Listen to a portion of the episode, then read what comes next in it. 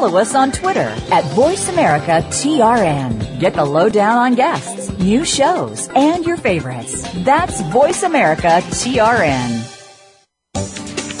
The following program is being brought to you on the Voice America Business Channel. For more information about our network and to check out additional show hosts and topics of interest, please visit voiceamericabusiness.com. The Voice America Talk Radio Network is the worldwide leader in live Internet talk radio. Visit voiceamerica.com. The views and ideas expressed on the following program are strictly those of the hosts or guests and do not necessarily reflect the views and ideas held by the Voice America Talk Radio Network, its staff, and management.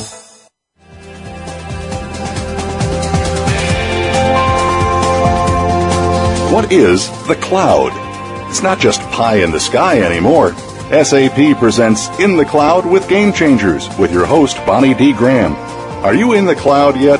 If you are, do you know how to maximize its potential? Get ready for an hour of innovations and innovators who will explain how they are using the cloud. Find out how to make it work for you or work more effectively for you. Now, here's Bonnie D. Graham. Welcome. Cloud computing, a positively disruptive innovation. I'm not sure if there's an oxymoron in there. Offering opportunities for every business, including yours. Today, our expert panel will discuss virtualization versus private, cloud, maybe and, maybe or. Let me give you a couple quotes so you can hear how the genius that we're going to find out about. SAP's Jeff Anders says, and I quote, there are a lot of misperceptions about virtualization and cloud computing based based on outdated information, and Jeff is going to update us. Deloitte's Scott Wall adds, virtualization is a key step in creating a private cloud or internal cloud-like capabilities that can enhance the business. We're going to find out a lot more from Scott in the next hour on that. Dell's Kamesh Pemmaraju, a regular on SAP Radio, has good news for you who are worried what the cloud's going to do to what you already have. He says, corporate data centers are not going away. Cloud computing is not the end of IT. So a lot of you listening, take a deep breath. It's okay. And Ovum's Roy Illsley offers this metaphor, which I love, Roy.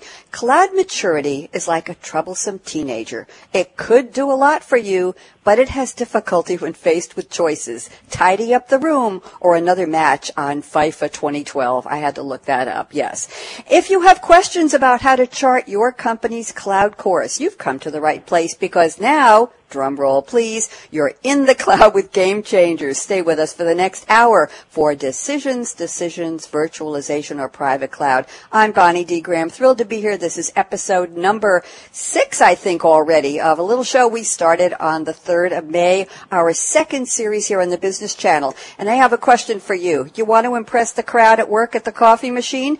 Go to sapgamechangersradio.com and sign up for your free official SAP radio mug on us. We'll even ship it to you. So let's hear about my special guest today. And boy, I have a really power packed panel here. We've got a lot to talk about. Kamesh Pemmaraju, Senior Product Manager for Cloud Solutions at Dell, with a specific focus on the Dell OpenStack powered cloud solution. Kamesh is a subject matter expert on the cloud market and related technologies. He has consistently contributed to the technology community, including co-authoring the critically acclaimed Leaders in the Cloud Sandhill Industry Study. Welcome back, Kamesh. A quick hello from you. How are you? today?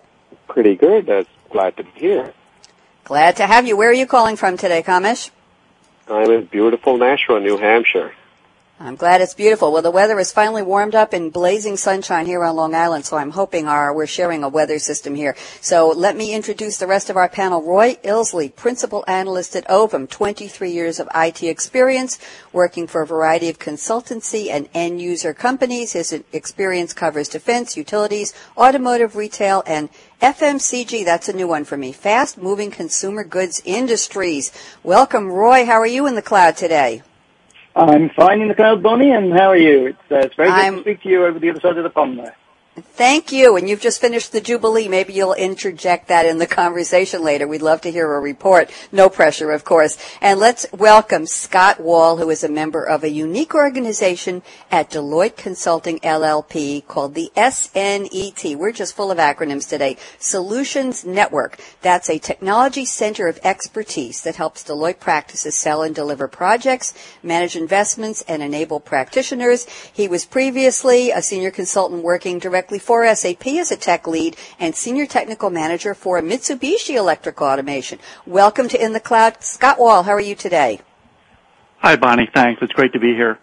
Thank you very much. I'm looking forward to your contributions to the panel. And last but not least, don't feel left out. Jeff Anders joined SAP in May 2010 as Director of Solution Management in the Virtualization and Cloud Product Group. And that's why you're here today, Jeff, because you are right on the mark for what our topic is. Jeff is a member of the team responsible for establishing and driving the direction of new products to help SAP customers more effectively and efficiently deploy and manage their SAP applications in virtual and cloud environments. He previously held roles for over 16 years at Sun Microsystems. How are you, Jeff Anders?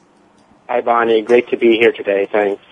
Thank you so much for joining us. This is a high-powered panel, and let's get started. We're going to go down the list and talk about your quotes. So, Kamesh, you're saying not to worry, IT is not going away, corporate data centers. Let's start with you. Uh, can you make that assured declaration to people that, that virtualization, that private cloud, public cloud, it doesn't mean whoosh, everything's going to change. There will still be some core investments left?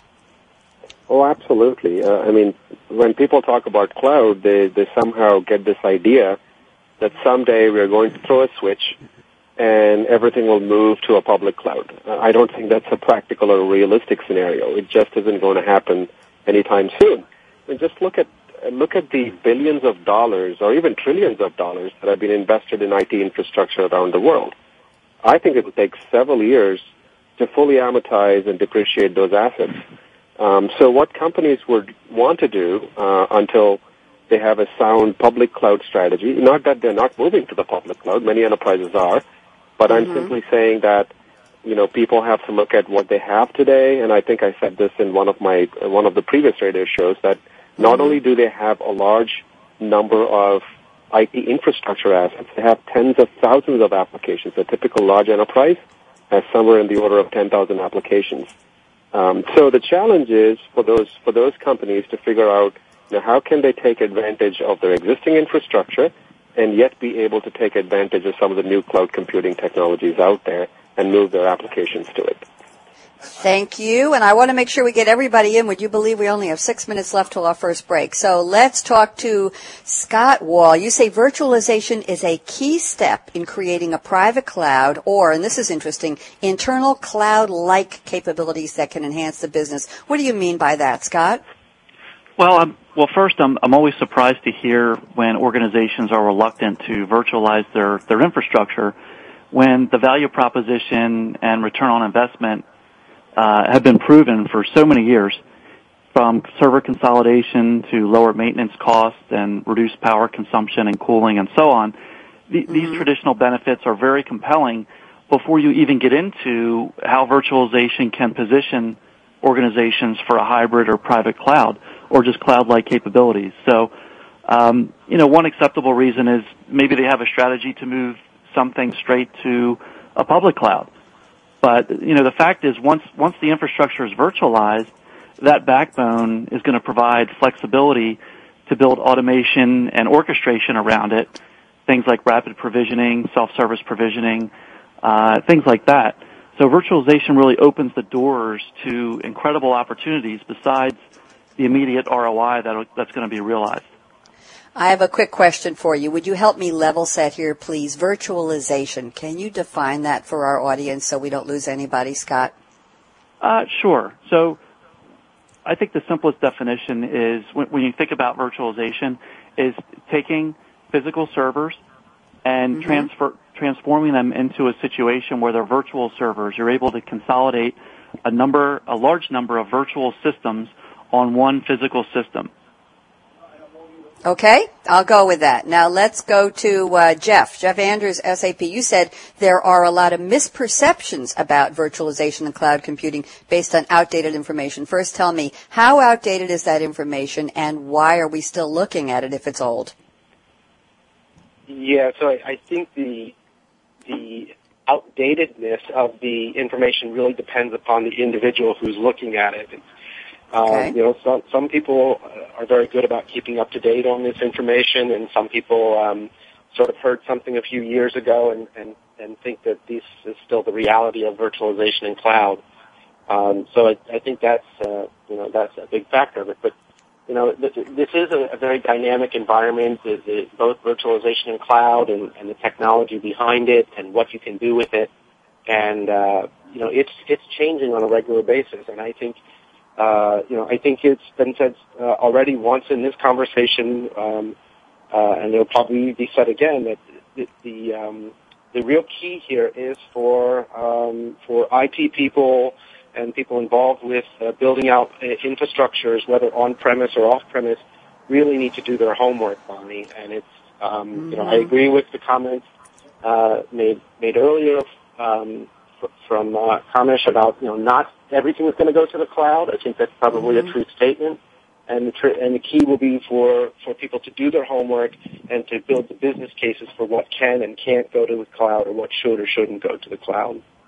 Thank you, Jeff. And you know, you just gave me a perfect segue. I'm going to bring Roy in here for a second before break, but you gave me a segue to say that's why we started this series on the business channel in the cloud with game changers because people like the four of you are the ones with the current knowledge, with your finger on the pulse of cloud computing, which way to go, what kind of hybrid, what's right for your company. So that's why we want the business channel audience to know that this is the place to come every week to find out what the gurus say, the people who are in the trenches with cloud helping to figure it out and carve that future. So thank you for that, Jeff and Roy. Roy, Roy, Roy. This charming metaphor you gave me, cloud maturity is a troublesome teenager. I think we can all remember those of us who are older parents. Uh, clean up your room fell on deaf ears, and and when my kids were growing up, we didn't have FIFA 2012 and handheld uh, game tools, and we didn't have all that good stuff. I can't remember what they had, but anyway, they're they're they're all grown up and professionals now. So this is a very interesting metaphor to me. Troublesome teenager. Tell us what that means in terms of cloud maturity. Your reality there. Well, I think Bonnie, what well, the first thing I want to get across to people listening is that cloud isn't about technology. It's really about a state of mind. Because mm. cloud is really just another delivery mechanism for IT. A lot of people get hung up on cloud, and I would have used a different metaphor, but we're live on the radio, so I won't, I, I won't use that one. But, um, Thank they you. get hung up about certain items and about certain things. Cloud is just a way of consuming and delivering technology to users. Now, virtualization is a route onto cloud, and that's true. It is a good route, and there's public clouds, and there's hybrid clouds, and all this sort of fancy words that we wrap around it. But really what it means to the end person sitting out there is, I can get what I want, and it's not given to me or pushed to me by the IT department. I'm in charge. I choose. I can make the choice of do I want to use this or this, and if I want to use this one, it's a bit like flying. If I want to fly and get to New York for nine o'clock in the morning, it costs me X dollars. But if I don't mind getting up at a ridiculous hour in the morning and flying there later, I can get it cheaper. Those are the sorts of choices that people can make. And the reason I say it's a troublesome teenager is really because the whole sort of mindset about cloud is not clear. Organizations aren't really mature enough to sort of adopt the principles of cloud because there's internal politics that are stopping the true value of cloud helping businesses move forward. So I see what our discussion here is all about is about opening people's minds to it's there, it's ready, it can be used, there's a lot out there already, it's just are you ready to adopt it, exploit it, get value out of it? And I agree with most of the callers, it's not a silver bullet. It's not going to replace technology. It doesn't mean CIO stands for career is over. It's just another source of IT supply that people will use and the CIOs will have to manage, orchestrate and deliver. Roy Illsley has spoken. Roy, you are a darling. You've taken me right up to the break. This is In the Cloud with Game Changers. We have got a very smart panel for you today, but don't we always? I'm Bonnie D. Graham. When we come back, I'm going to read a quote. Kamesh, this will interest you, from an old Sandhill paper that used to be called Beyond the Hot Air, is now called Past the Hot Air to the New Norm, all about what's going on in the mindsets of the kind of people Roy was talking about in terms of what do you really know about cloud computing. Don't even think of touching that mouse or however you're listening to us. We'll be right back.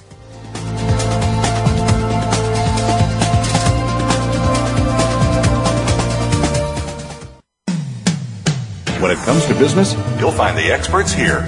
Voice America Business Network. Think you know SAP?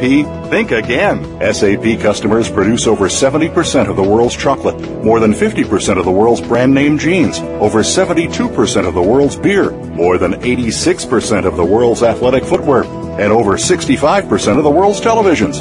Learn more at www.sap.com. Think you know SAP? Think again. SAP customers produce more than 52% of the world's movies, collect tolls for over 1.75 billion road miles traveled each year, and represent 80% of the companies on the Dow Jones Sustainability Index. SAP customers fly more than 1.1 billion of the world's passengers, courier over 50% of the world's packages, and manufacture over 77,000 automobiles a day. Learn more at www.sap.com. When it comes to business, you'll find the experts here. Voice America Business Network.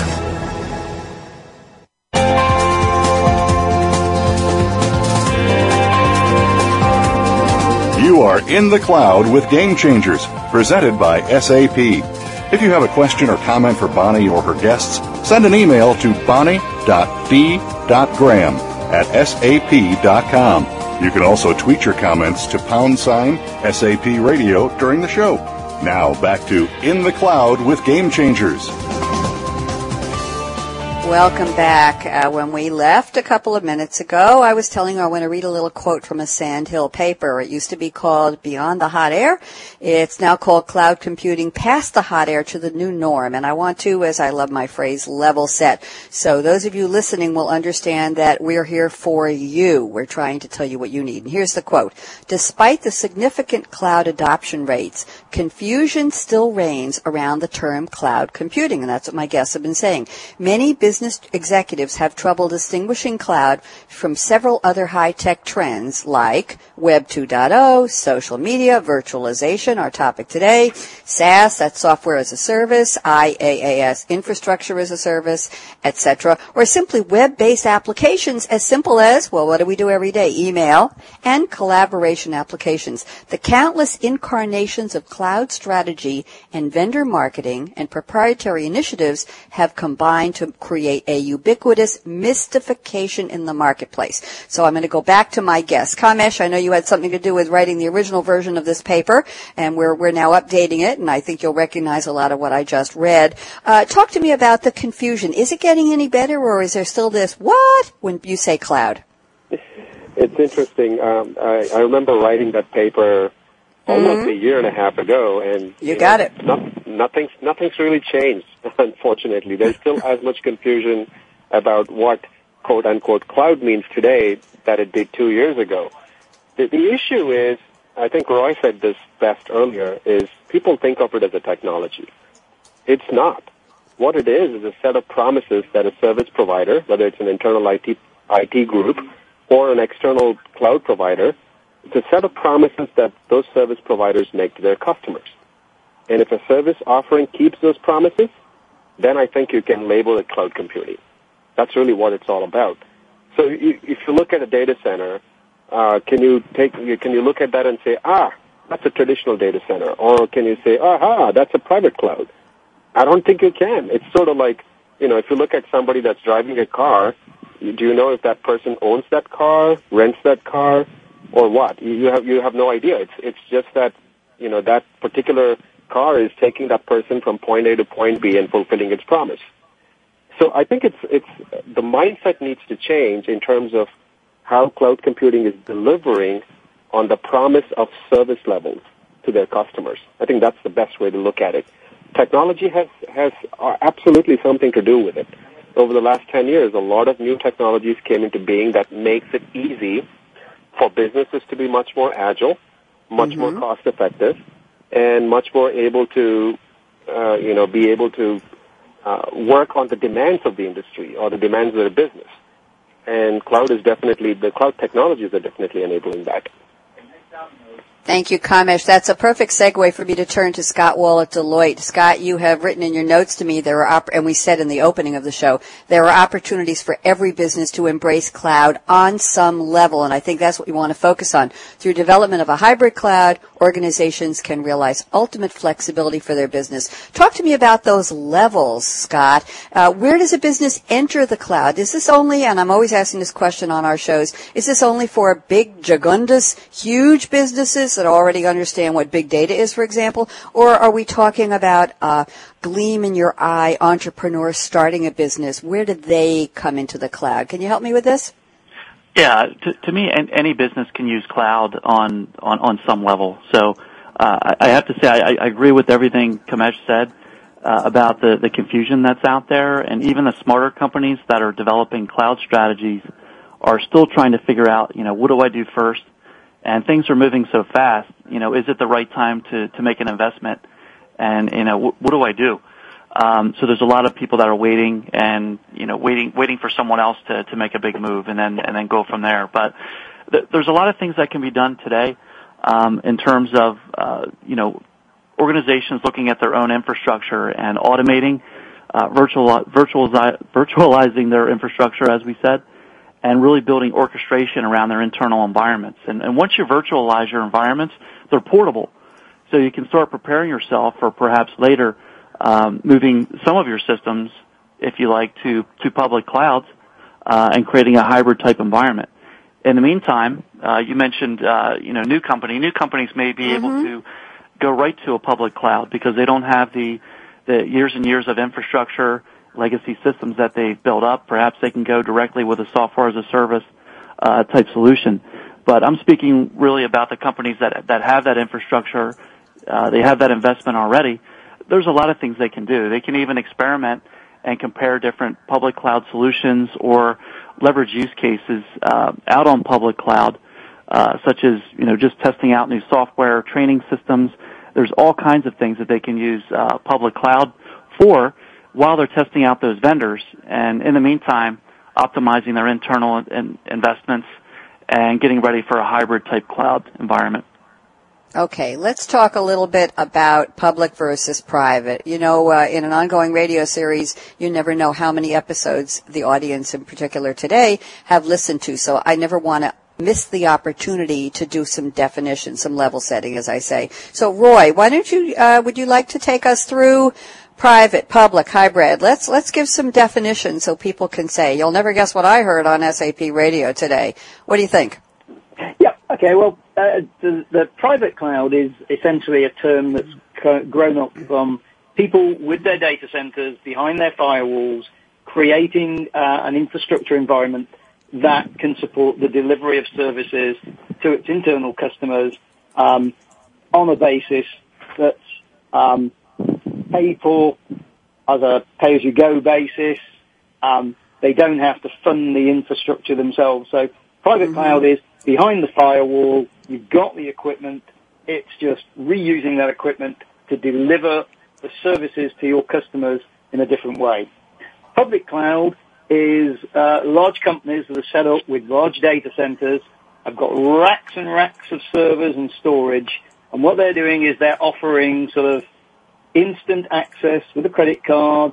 Click here, three clicks. You can have a server up and running to have a web uh, a website up and running for three months, six months, however long you want.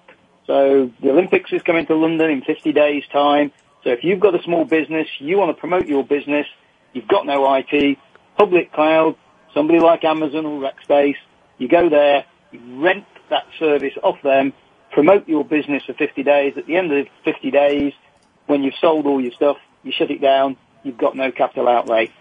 Hybrid is where everybody expects the market to go, and hybrid is the space in the middle that's saying, I've got something behind the firewall, and I don't want to go out to somewhere like Amazon or Rackspace that is Mm-hmm. completely public, completely sort of my data's intermingled with everybody else's data. I want to keep it sort of separate, so it's mine, but it's not on my premises. So the hybrid approach is you can extend your data center out to a service provider that will provide you with that capability so you can shrink and grow as demand shrinks and grows. So those are basically the three definitions. Thank you, Roy. This was great. And, and I want to bring up another point that uh, Jeff Anders sent me an interesting piece of trivia that is not at all trivial. We are talking about cloud. I believe a lot of people listening are saying, wow, this sounds new and exciting. Well, it may be exciting, but it's not necessarily new. And Jeff Anders told me that in 1961 at the MIT Centennial Celebration, a particular computer scientist named John McCarthy, who by the way invented the term AI, artificial intelligence, suggested publicly the concept of cloud. Why don't you give us a little background on John McCarthy, Jeff Anders, please? Sure, Bonnie. And, and if I could, I'd actually like to, to uh, just make a quick comment about Roy's Yes. uh, definitions there. Sure. And uh, not, not to confuse the audience anymore, but I might make a slight uh, amendment to his definition of private cloud. I actually prefer the definition that the National Institute of Standards and Technology subscribes to, which is actually, I would encourage listeners to actually go to that site, to the NIST site, NIST.org, and, and look at the definition that they suggest because they actually put in perspective platform as a service, software as a service, and they, they do it by characterizing the characteristics and the deployment model. So it's a good site. The definition of private cloud is slightly different, I think, than Roy suggested, which is it doesn't define the location, meaning whether it's on or off premise. It defines how it's used, meaning that it's provisioned for a single organization. And so it's a slightly different than what Roy suggested, but I think um, it's probably one I would subscribe to uh, in favor of defining it by where it actually exists. Well, you know something, we love a good debate here, so I'm, I'm, I'm, I always tell my guests challenge each other, just don't throw chairs. We're not Jerry Springer. So let's talk about John McCarthy. So 1961, here he is, he's standing up in front of the world. He's this, I, uh, pardon the term, brainiac who invented AI as if that wasn't genius. And he's talking about this thing that we now bandy about as the term cloud or cloud computing. So tell us a little bit more about what he said. Yeah, so he's you know as, as you said he's he's very well known in the computer computer industry, computer science industry, or or, or that arena, and you know his um, I think you know in some ways his his uh, speech that day at MIT was you know definitely very forward looking. And I think the point here is that, um, as is the case in, in, in a lot of situations with technology, and specifically around you know IT, the IT organization, um, it was a good idea, and he probably had some force, foresight into what could happen, but not all the pieces were there at the time. Not all the things were sort of, not all the stars were aligned, if you will, when it comes to a technology perspective.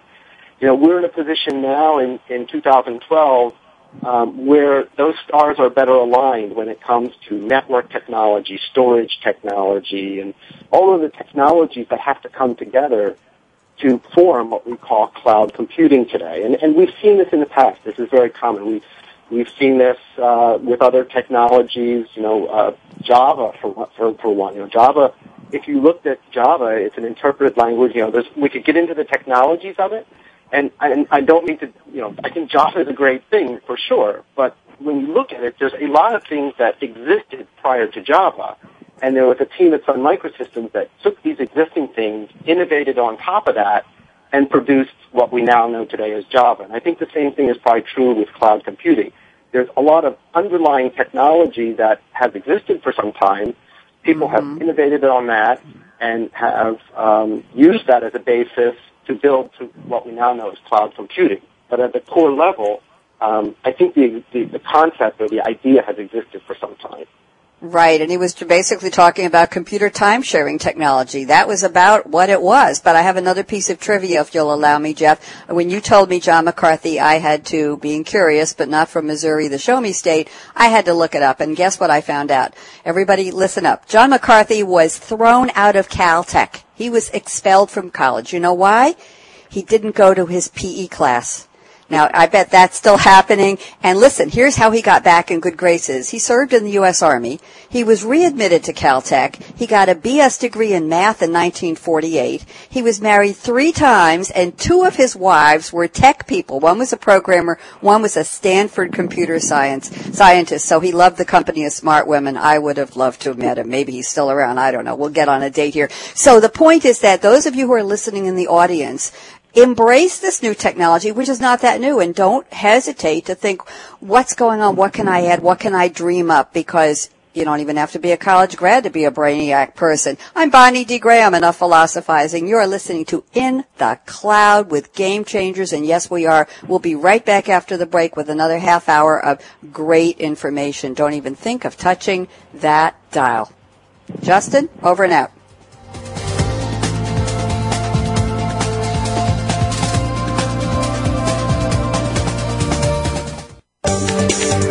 From the boardroom to you, Voice America Business Network.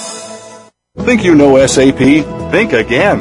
SAP customers produce more than 52% of the world's movies, collect tolls for over 1.75 billion road miles traveled each year, and represent 80% of the companies on the Dow Jones Sustainability Index.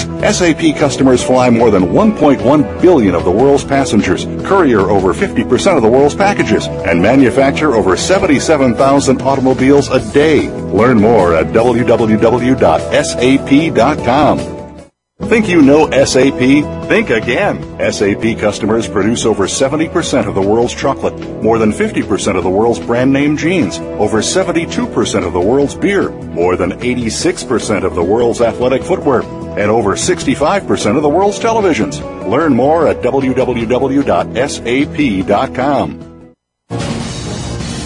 Voice America Business Network, the bottom line in business.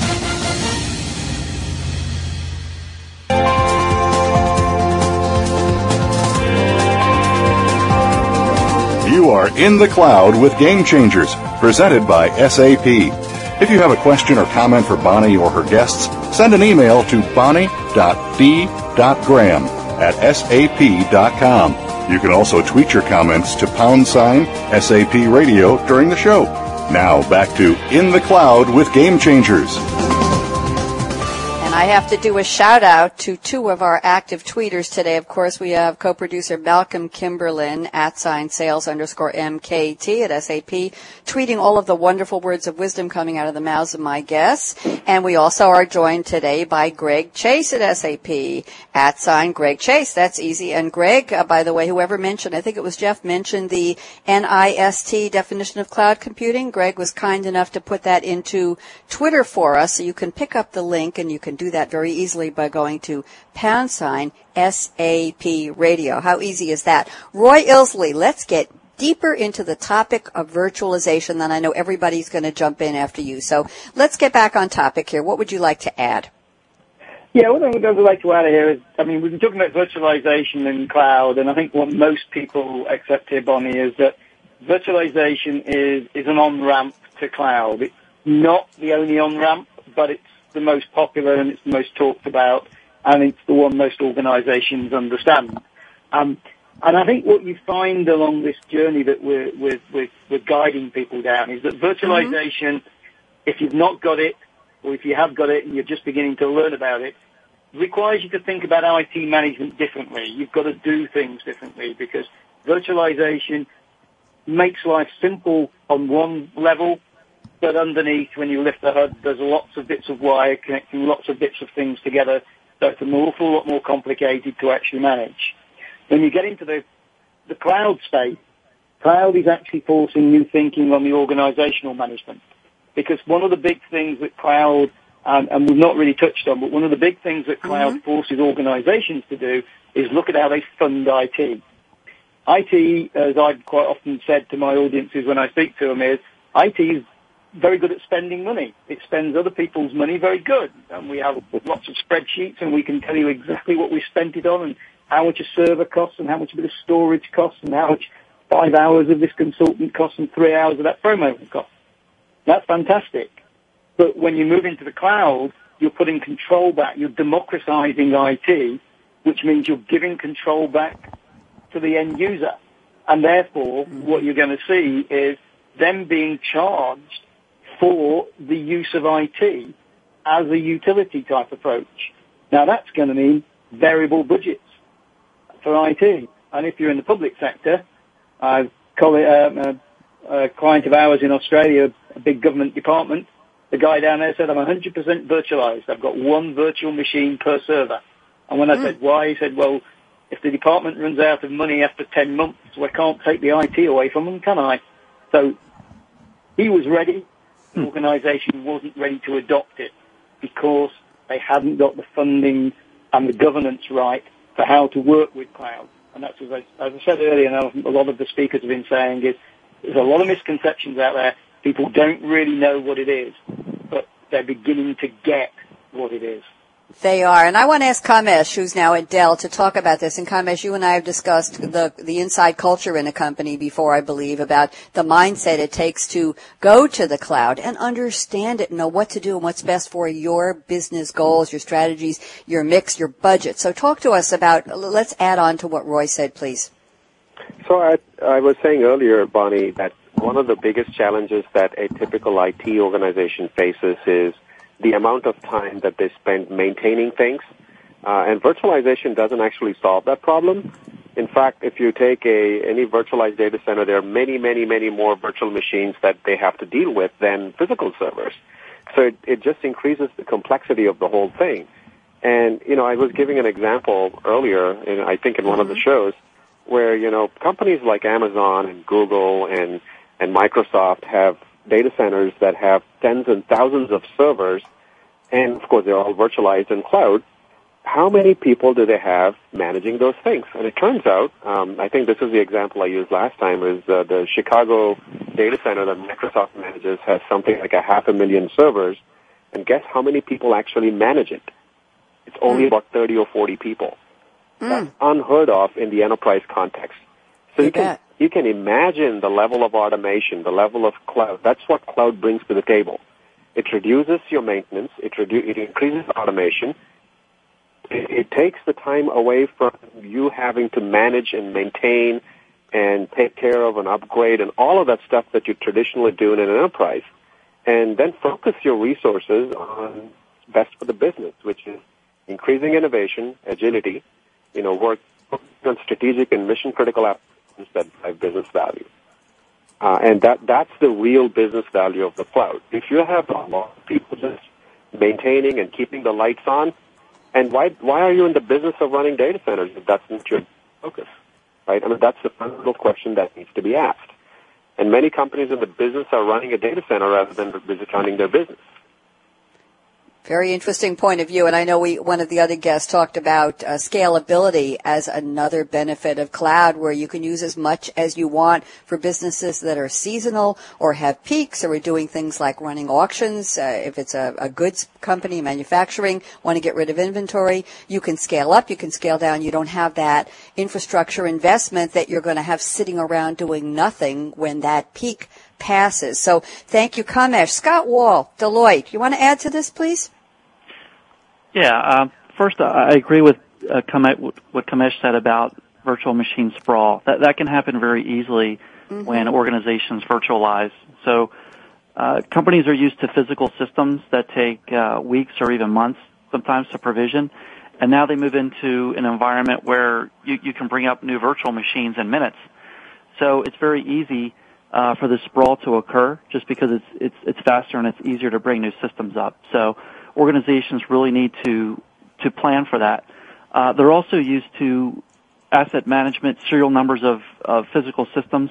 There still mm-hmm. has to be a way to track and manage all these systems. So they need to plan for uh, new tools, new ways of doing things, and new ways of collaborating. And by collaborating, I mean not just with the business, which is essential, because everything they should be doing should be driven from the business in terms of the exact uh, value that this virtualization is bringing. Um, but internal IT departments need to collaborate perhaps more than they ever have before. And by that I mean the virtualization teams and the application teams. Because the virtualization teams, a lot of times, uh, that's their specialty. They don't know the applications.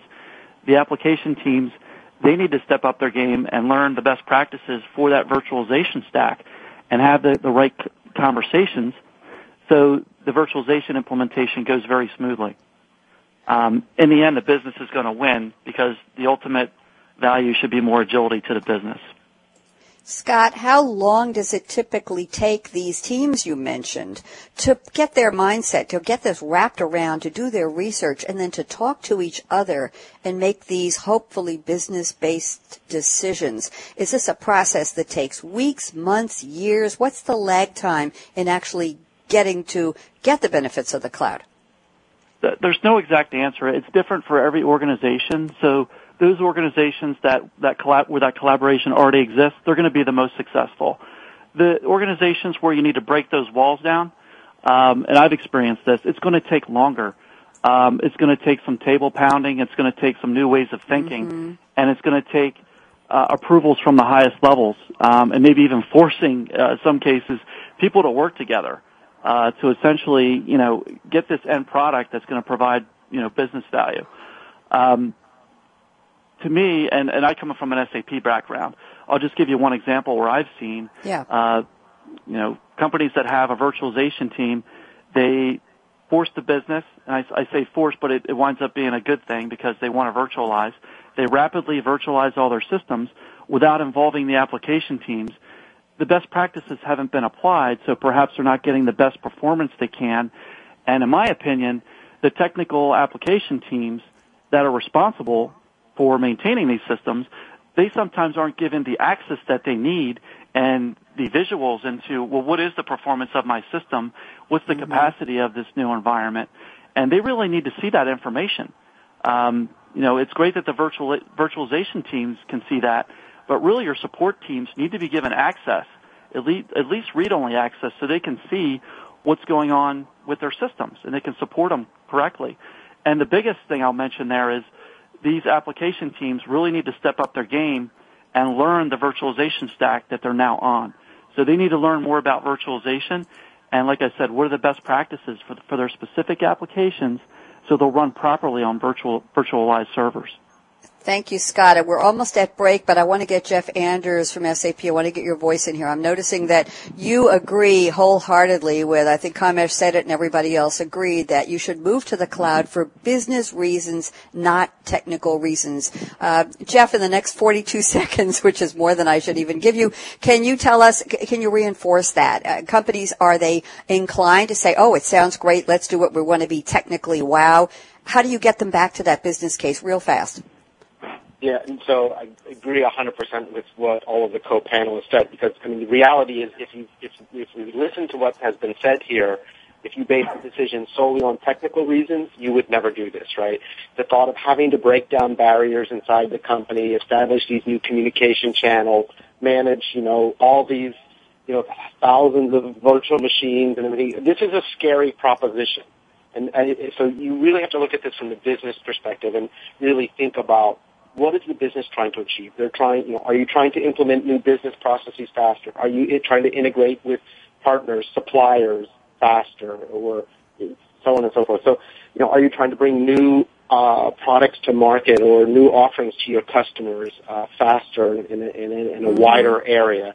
And and these are the things that that I think are going to drive those decisions because what you need to answer first is the what and then mm-hmm. the how will come out of that. And the how, in some cases, as we you know said, the how will sometimes be public cloud. Sometimes the how will be just virtualization. Sometimes the how will be none of the above, and I need to just keep this on an on-premise system for you know compliance reasons or security reasons or you know something you know whatever those reasons may be. So I think it's really important again just to reinforce what everyone else has said here that that the first question needs to be the what, and then what you can for the business.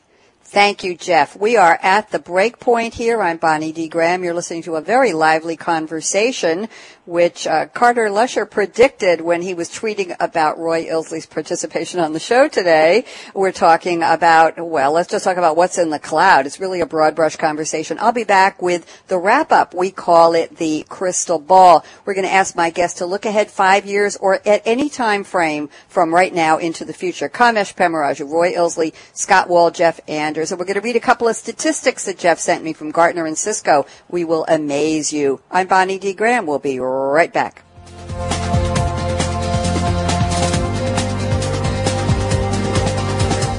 The business community's first choice in Internet Talk Radio, Voice America Business Network. Think you know SAP? Think again. SAP customers produce over 70% of the world's chocolate, more than 50% of the world's brand name jeans, over 72% of the world's beer, more than 86% of the world's athletic footwear, and over 65% of the world's televisions. Learn more at www.sap.com. Think you know SAP? Think again. SAP customers produce more than 52% of the world's movies, collect tolls for over 1.75 billion road miles traveled each year, and represent 80% of the companies on the Dow Jones Sustainability Index. SAP customers fly more than 1.1 billion of the world's passengers, courier over 50% of the world's packages, and manufacture over 77,000 automobiles a day. Learn more at www.sap.com. When it comes to business, you'll find the experts here. Voice America Business Network.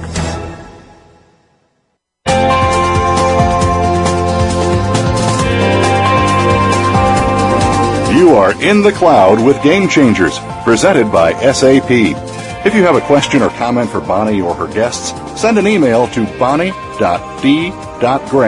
at sap.com. You can also tweet your comments to pound sign SAP Radio during the show. Now back to In the Cloud with Game Changers. I promised you some statistics and I will not go back on my promise. These were sent to me by Jeff Anders and as soon as I'm done with this, we're going to go into the crystal ball because this is a tight last segment. More than 50% of global 1000 companies will have stored customer sensitive data in the public cloud did you get all that? Customer sensitive data in the public cloud by the end of 2016. That's a Gartner quote. And here's a quote from Cisco. Cloud computing traffic will increase 12 fold by the year 2015 from 130 exabytes to 1.6 zettabytes. I can't even calculate that. So let's go to Crystal Ball. Kamesh Pemmaraju with Dell. What do you see five years ahead or any time frame you would like to share with us? Kamesh, Crystal Ball, go. So I think we have to differentiate between the consumer market and the enterprise market when we talk about crystal balls. Today, at home, I'm already in the public cloud. In fact, all of us are. Most of us are. Right? Um, the enterprise is slower to uh, to embrace it. So at Dell, I'm in the middle of. I work in cloud solutions, and I work with the ecosystem. I work with the market. The pace at which things are moving is just incredible. If you talk about network, storage, compute, in applications, platform layers, everything is changing as we speak. So there's a major movement going on. I can't even I can't even predict what will happen in a year from now. I mean, things are mm-hmm. changing on a daily basis. Um, my prediction is that you know whether it's public or private clouds, in the next two to three years, we'll have all the building blocks that are that are required to build clouds, whether it's private or public, and pretty much everyone, you know, all the industry players will move in that direction. You know, virtualization we talked about, that's been around for 10 years, but this is going to be a, a, an order of magnitude faster. Two to three years from now, I expect a lot of companies will be in the cloud, whether it's private or public. Uh, I Thank don't know what it is. Maybe it's 70%. That's a why I ask guess. You know. Thank you, Kamesh. You're, breaking up a little bit, so I'm going to go to the next speaker, and if we have time, we'll get back to you. That was great predictions. You always know what's coming up. I think you own that crystal ball, Kamesh. Roy Illsley, Ovum, what do you see across the pond and up in the sky and in your crystal ball, Roy? Well, I think one of the things that um, we've not really touched on when we've been talking about this is uh, one of the big inhibitors to mass adoption of the cloud. And one of the big inhibitors that we see is there's a lack of standards out there. There mm-hmm. is no single cloud standard that means workloads can be moved from um, one cloud to another cloud. Um, you can't move workloads necessarily from an Amazon to a Rackspace to a VMware private cloud or to anything else. So what we're seeing, what we're what we're expecting to see is the future of the cloud in the next five to ten years will be it will be like the airline industry. You're going to get not one cloud. You're probably going to get four, five, maybe six mega clouds, big ecosystems, and they are going to be like co-sharing airlines. So you're going to have lots of different people playing in them so workloads can move around within that ecosystem. Moving between ecosystems will be more difficult uh, and re- require remedial work. So you're not going to do away with sort of like Nigeria Air or Brussels Air. Those airlines mm-hmm. are still going to exist, those cloud providers are still going to exist, but they'll just use the standards and approaches of the bigger ecosystem. So I think cloud is, is, there. It's going to have a future. I'm minded of uh, uh, a prediction that was made back in 1991 by Stuart Alsop, and we spoke about this earlier, didn't we, uh, Bonnie? Um, uh, yep. Who famously predicted that the last mainframe would be switched off on the 15th of March 1996. It never happened. Cloud is not going to dominate the world. It's not going to make everything else redundant. What it's going to do is it will be a source of IT that people will use and they will use it where appropriate and they will use other things where that is appropriate. So we're not moving to this child mentality of all race down one end of the uh, end of the pitch to chase the ball. Mm-hmm. It's going to be spread out a bit more. We're going to use it where it's right, but it's going to take an organisation to mature to see that. And standards and governments adopting cloud will help the standards approve, and then people will be able to adopt it. Thank you, Roy. Great information. Scott Wall, Deloitte Consulting Solutions Network, SNET. I can give you a minute and a half on the clock. Tight. Talk to me. Crystal ball. Scott. Sure. So, um, just to comment quickly on, on, on what Roy mentioned. So I, I agree. Um, I think it's beyond five years, but there's going to be a lot of different clouds out there, and there's going to have to be new mechanisms, single sign-on mechanisms, and security like we've never seen before to make sure that, that all these interactions are are, are secure uh, and seamless. Uh, but in terms of my crystal ball prediction uh, with Kamesh, uh, you know, in the next five years, I, I think, you know, in, in terms of the enterprise market and public cloud infrastructure as a service, that's going to continue to grow significantly, but it's going to be predominantly non-production environments, especially for enterprise applications. And as organizations with performance and security concerns kind of sh- continue to shy away, there will be new developments that ease some of these concerns, but hybrid cloud is going to be king. It's going to be the preferred model for five years and beyond with, you know, businesses focusing on virtualizing for those who haven't and optimizing their, their private clouds. And then we're going to see the improvements in portability and integration technologies and hopefully standards as well that will begin to make things more seamless um, between on-premise and public. Thank you very much, Scott. And Jeff Anders, round us up here. Crystal ball, what do you see? Yeah, so I, I think this is uh, sort of just more of what we've been hearing. I, I would, you know, I would say the same thing. We're we are hearing the demand from customers that we talk to about this uh, portability um, between clouds and the integration between on-premise and off-premise and, and so forth. And um, you know, I think this is customers will drive technology, uh, the, the, the, customer desire will drive technology to this and that they don't want to be locked to a particular cloud. They want the freedom to be able to move from cloud to cloud as their, their needs dictate. It might be price, it might be performance, it might be other reasons. And having a standard like, for instance, Tosca, uh, which is a, a, way to model applications uh, to, to basically be cloud neutral, uh, and and use that as a way to move applications from cloud to cloud. Uh, are, we're going to see a lot more demand for this. We're going to see customers push for this, and you know my prediction is um, the ones you know the, the, the cloud service providers that uh, adopt standards and give the customers the freedom of choice uh, will survive, and those that don't will will probably quickly go by the wayside because customers won't want to be locked into a single vendor like that in the years to come. Thank you, um, Jeff. Thank you all. I'm going to have to do our wrap up here. And you know what? I have my own crystal ball predictions because I know what's coming up next week on SAP Radio. June 14th, me and my shadow. We're going to talk about rogue IT topic suggested to us by Greg Chase, who's tweeting for us now. June 21st, cloud strategy and co-innovation. You won't want to miss that one. Big popular topic. And I can predict you're going to want to spend your Wednesdays at 8 a.m. Pacific, 11 a.m. Eastern with me right here on the business channel for Coffee Break with Game Changers. June 13th next week, we got a special show for you. Sanjay Poonen from SAP will be joined by Esteban Kolsky talking about the mobilization of the enterprise, more mobility. We love to talk about that. And June 20th, I've got an amazing panel for you talking about the future of retail banking. Now remember, you want to impress the guys and gals around the coffee machine at work? Go to visit SAP Game Changers radio.com. Sign up with a business email address and we will send you a gorgeous, oversized, official SAP radio mug on us. Thank you to Patricia Harris, Joan Sherlock, Malcolm Kimberlin, J- Greg Chase, team at the Business Channel, and my special guest, Kamesh Pemmaraju, Royalsley, Scott Wall, Jeff Anders. I'm Bonnie D. Graham. Have a great week. We'll see you next week here on In the Cloud with Game Changers. Bye bye.